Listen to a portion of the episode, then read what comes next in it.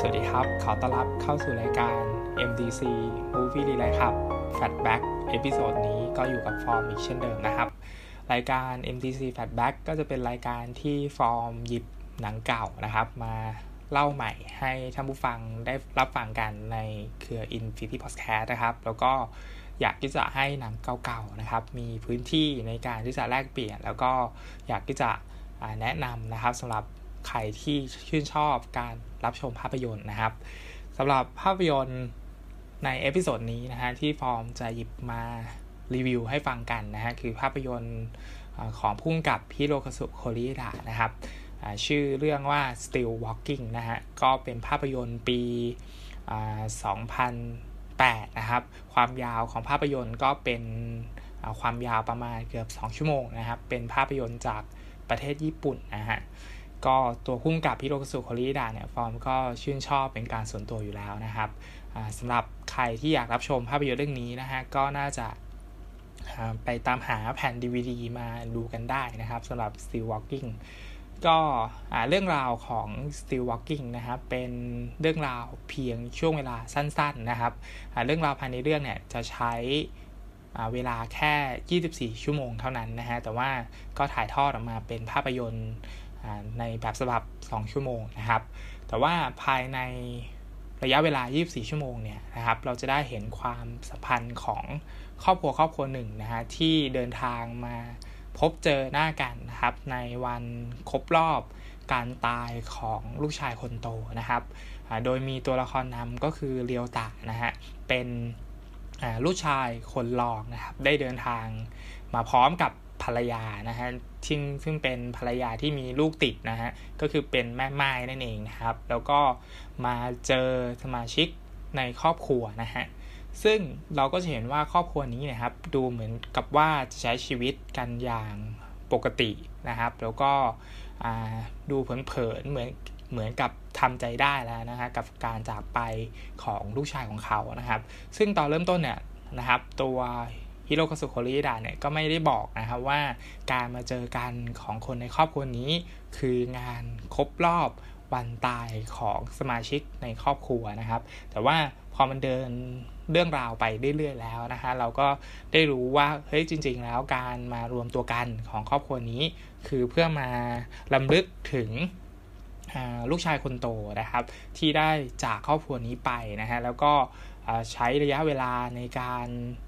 ทำใจเนี่ยนะครับของตัวละครเนี่ยก็คือแบบล่วงเลยไปเป็น 10 ปีแล้วนะครับ ภายในเรื่องนะครับ เพราะฉะนั้นเราก็จะเห็นว่าตัวละครเนี่ยค่อนข้างที่จะใช้ชีวิตกันอย่างปกตินะฮะแล้วก็ดูเหมือนทุกคนไม่ได้เศร้าเสียใจนะครับ กับการจากไปของสมาชิกในครอบครัวนะฮะแต่ว่าพอมันดำเนินเรื่องราวไปเรื่อยๆนะครับ ประเด็นต่างๆเนี่ยมันก็เริ่มค่อย ๆ ชัดเจนขึ้นนะครับ ตัวผู้กำกับพิโรโกสุโคริดะนะฮะก็ค่อยๆ พาเราไปซึมซับกับบาดแผลที่มันฝังลึกอยู่ในจิตใจของคนในครอบครัวนะครับ อย่างค่อยๆเป็นค่อย ๆไปตามงานสไตล์ของผู้กำกับท่านนี้นะฮะแล้วก็มันเป็นงานที่เมื่อมันดำเนินไปเรื่อยๆจนถึงช่วงกลางเรื่องจนท้ายเรื่องเนี่ยเราก็เริ่มรู้สึกเจ็บปวดไปกับความ ทนทุกข์ของตัวละครนะคะแต่ว่ามันค่อนข้างเป็นความเจ็บปวดที่เรารับรู้ถึงความสวยงามในในมิติของคนในครอบครัวนะครับสมาชิกในครอบครัวก็จะแบ่งออกเป็นตัวคุณพ่อนะฮะตัวคุณพ่อเนี่ยก็จะเป็นคุณหมอนะฮะแต่ว่าเป็นหมอที่เกษียณแล้ว แล้วก็ใช้บ้านตัวเองเนี่ยเป็นคลินิกนะฮะ ความใฝ่ฝันของตัวคุณพ่อก็คือว่าอยากให้ตัวลูกๆนะครับมาสืบสารกิจการต่อนะฮะแล้วก็ความหวังของเขาเนี่ยฮะก็ไปตกที่ลูกชายคนโตนะครับ แต่ว่าลูกชายของเขาก็ดันมาเสียชีวิตนะฮะแล้วก็จากเขาไปทำให้ความหวังในการที่จะมีทายาทสืบทอดกิจการคลินิกเนี่ยต้องอล้มเลิกไปนะฮะแล้วก็ ตัวคุณพ่อก็ค่อนข้างที่จะเป็นคนที่เก็บตัวนะฮะแล้วก็กลายเป็นคนที่ไม่ค่อยพูดค่อยจานะฮะหรือว่าไม่ค่อยมีความสัมพันธ์กับกับคนอื่นๆนะครับ โดยเฉพาะตัวลูกชายคนรองนะครับก็คือเรียวตานะฮะซึ่งเป็นความสัมพันธ์ที่ขัดแย้งกันระหว่างตัวเรียวตะกับคุณพ่อของเขานะครับ ก็พูดง่ายก็คือว่าเป็นลูกชายคนรอง นะครับ ก็เลยรู้สึกว่าความรักที่คุณพ่อมีให้เนี่ยก็จะไปทุ่มให้กับผู้ชายคนโตอะไรประมาณนี้นะฮะแล้วก็ตัวเรียวตาเนี่ยก็ไม่ได้มีความฝันในการที่จะอยากเป็นคุณหมอเมื่อเขาโตขึ้นนะฮะแต่ว่าตอนเด็กๆเนี่ยเขาก็อยากเป็นคุณหมอเหมือนกับคุณพ่อของเขาอะไรประมาณนี้นะฮะแต่ว่าพอมาเจอเหตุการณ์พี่ชายของเขาได้จากไปเนี่ยนะครับ มันก็เลย เกิดการเปรียบเทียบกันระหว่างตัวเรียวตากับพี่ชายของเขานะฮะซึ่งตัวคุณพ่อเนี่ยก็มีความรู้สึกว่าเรียวตะเนี่ยฮะลูกชายคนรองเนี่ยไม่สามารถที่จะทดแทนพี่ชายของเขาได้อะไรประมาณนี้นะฮะ มันก็จะเป็นความทนทุกข์ของตัวคุณพ่อนะฮะ หรือว่าความเป็นมืออาชีพในการเป็นหมอ แล้วก็พยายามที่จะรักษา คนนู้นคนนี้นะครับ แม้ว่าตัวเองจะกะเกษียณแล้วก็ตามอะไรประมาณนี้นะฮะตัวละครอีกตัวหนึ่งคือตัวละครที่สำคัญนะฮะก็คือตัวแม่นะฮะก็แสดงนำโดยคิรินกิกินะฮะก็คุณยายได้เสียชีวิตลงไปแล้วนะฮะแล้วก็เป็นคุณยายที่แวะเวียนมาแสดงหนังของฮิโรคสุโคริดะเนี่ยเป็นประจำนะครับ ในเรื่องนี้ก็รับบทเป็นคุณแม่นะฮะของครอบครัวนี้แล้วก็เป็นคุณแม่ที่จัดการ สิ่งต่างๆภายในบ้านนะก็ก็ดูเป็นคุณแม่ปกติทั่วไปเนาะทำความสะอาดบ้านทำกับข้าวนู่นนี่นั่น คือดูแลกิจการภายในบ้านเนี่ยตลอดเวลานะฮะแล้วก็ตัวลูกๆเนี่ยก็จะเวลามาเยี่ยมเนี่ยก็จะบอกว่าจะพาพาหลานมาบ้านคุณยายอะไรประมาณนี้นะครับ ซึ่งมันก็มีโมเมนต์ที่ตลกๆก็คือว่าตัวคุณพ่อเนี่ยนะฮะก็บอกกับ ลูกสาวของตัวเองว่าเนี่ยทำไมเวลามาบ้านเนี่ยจะต้องบอกว่ามามาบ้านคุณยายทำไมไม่บอกว่ามาบ้านคุณตาบ้างล่ะอะไรประมาณเนี้ยคือตัวเขาเนี่ยทำงานมาตลอดชีวิตเพื่อที่จะซื้อบ้านหลังนี้ แต่ทำไมทุกคนคิดว่าบ้านหลังนี้เป็นบ้านคุณยายอะไรประมาณนี้นะก็เป็น moment ที่เป็นความน้อยใจของคนเป็นพ่ออะไรประมาณนี้ ก็ดูเป็น moment ที่น่ารักน่ารักดีในครอบครัวนี้นะฮะแต่ว่ามันมีความเจ็บปวดอยู่ในนั้นอยู่พอสมควรนะฮะ ทีนี้ก็ตัวละครคุณแม่เนี่ยฮะก็เป็นตัวละครที่เก็บความทุกข์หรือว่าความเจ็บปวดไว้ในใจมาโดยตลอดนะครับช่วงระยะเวลา 10 ปีเนี่ยก็จะไม่ค่อยแสดงความเสียใจออกมาให้ให้ใครเห็นนะฮะแต่ว่าผิดกับคุณพ่อคุณพ่อเนี่ยจะแสดงความเสียใจออกมาชัดเจนมากๆนะครับ แต่ว่าตัวคุณแม่ก็เก็บความทุกข์ไว้ในใจนะฮะแล้วก็ไม่เคยที่จะปลดปล่อยความทุกข์อันนั้นออกมาให้ ตัวลูกๆของเขาเนี่ยรับรู้อะไรประมาณนี้นะครับ แต่ว่าความทุกข์ของตัวคุณแม่เนี่ยก็ค่อยๆเปิดขึ้นมาภายในเรื่องนะฮะแล้วก็เป็นความทุกข์ที่ดูแล้วเหมือนกับคนเครียดแค้นหรือว่าเป็นคนที่แบบเสียสติในในภาวะการหนึ่งเลยนะฮะที่หนังมันนำเสนอขึ้นมานะฮะซึ่งไอ้ตรงนั้นเนี่ยเราก็จะเห็นความทนทุกข์ของตัวคุณแม่นะครับ ที่มีให้ต่อเหตุการณ์ การจากไปของลูกชายของเขานะฮะตัวละครอีกตัวหนึ่งก็คือเป็นลูกสาวคนโตนะครับ ซึ่งตัวละครตัวนี้จะเป็นตัวละครที่ไม่ได้ยึดติดหรือว่าจมอยู่กับความโศกเศร้าในอดีตเลยนะฮะ มาพร้อมกับสามีแล้วก็ลูกๆนะครับที่ไม่ได้สนใจอะไรในชีวิตมากมายนัก หรือว่าไม่ได้รู้สึกเศร้าไปกับการจากไปของตัวสมาชิกในครอบครัวในครั้งนี้นะฮะ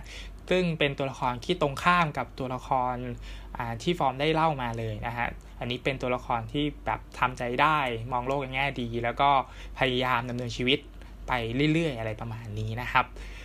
ตัวละครทั้งหมดก็มารวมตัวกันนะฮะ แล้วก็สร้างความสัมพันธ์กันในใน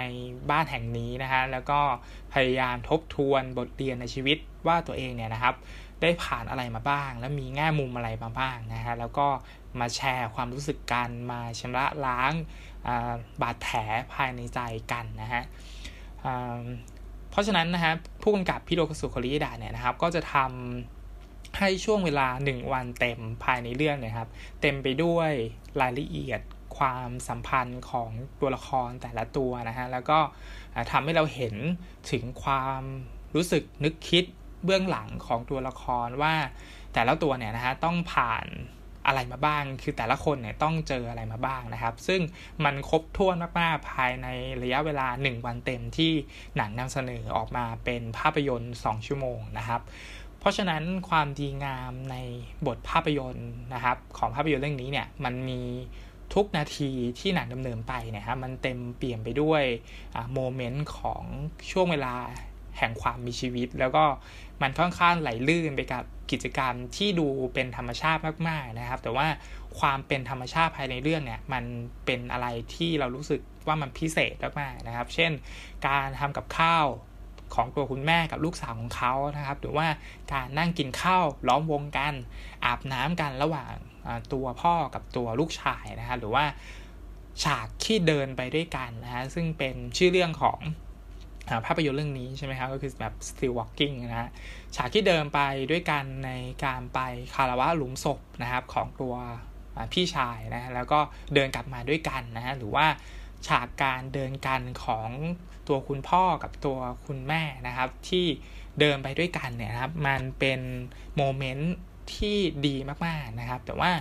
ก่อนที่เราจะรู้สึกว่าการเดินไปด้วยกันเนี่ย มันเป็น moment ที่น่าประทับใจของภาพยนตร์เรื่องนี้เนี่ย มันมี dialogue ที่ช่วยเสริมให้ฉากในการเดินข้างๆกันเนี่ยนะครับของคนในครอบครัวเนี่ยนะฮะ มันเป็น moment ที่ไม่ต้องมีคำบรรยายใด ๆ เพราะว่ามันมันได้ชัดเจนในในตัวของมันเองแล้วว่าสมาชิกในครอบครัวเนี้ยเขามีความรักให้ต่อกันนะ โดยที่ไม่ต้องแบบบอกว่าเฮ้ยผมรักคุณนะเออหนูรักพ่ออะไรประมาณนี้นะฮะ เพราะฉะนั้น ความเรียบง่ายหรือว่าความเป็นธรรมชาติของหนังเรื่องนี้เนี่ย มันจึงช่วยสร้างความทรงจำแล้วก็ทำให้ความสัมพันธ์ระหว่างสมาชิกในครอบครัว โดยเฉพาะตัวคุณพ่อกับตัวลูกเนี่ยนะฮะค่อนข้างที่จะแจ่มชัด แล้วก็สะท้อนอารมณ์ความขัดแย้งแต่ว่า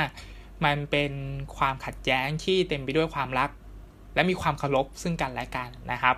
เพราะฉะนั้นท้ายสุดนะฮะ Still Walking ภาพยนตร์ของผู้กำกับฮิโรคาสุโคริดะนะครับ ก็เป็นภาพยนตร์อีกหนึ่งเรื่องที่อยากจะแนะนำนะคะแล้วก็เป็นภาพยนตร์ที่ถ่ายทอดความสัมพันธ์ของคนในครอบครัวนะฮะ มีปมในใจระหว่างพ่อแล้วก็ลูกชายนะครับ รวมไปถึงความลึกซึ้งนะฮะในในความหมายของคนที่ยังมีชีวิตอยู่นะฮะ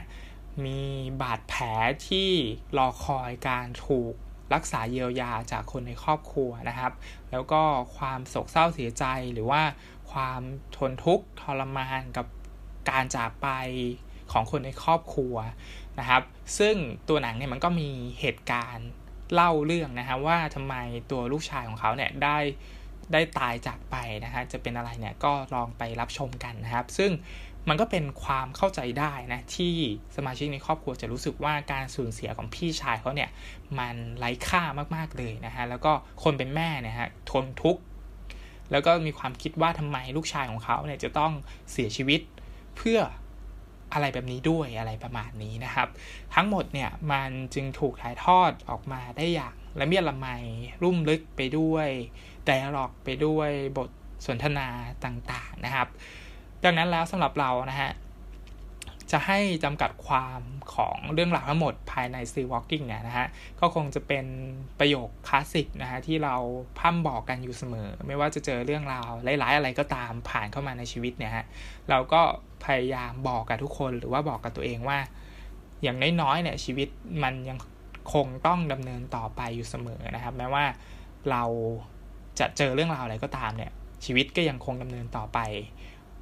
ตราบเท่าที่เรายังมีชีวิตอยู่นะฮะเพราะฉะนั้นภาพยนตร์เรื่องนี้ก็เป็นภาพยนตร์ที่อยากจะแนะนำนะครับ ในรายการ MTC Fatback ย้อนรางวัลหนังเก่านะฮะภาพยนตร์เรื่อง Still Walking นะครับ เป็นภาพยนตร์ปี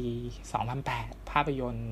จากประเทศญี่ปุ่นนะฮะ ของผู้กำกับพิโรคสุโคริดะสำหรับวันนี้นะครับ ผมฟอร์มต้องขอจบรายการไว้เพียงเท่านี้นะครับ ขอบคุณท่านผู้ฟังที่รับฟังมาถึงตรงนี้นะฮะ แล้วพบกันใหม่ใน episode หน้านะครับ จะเป็น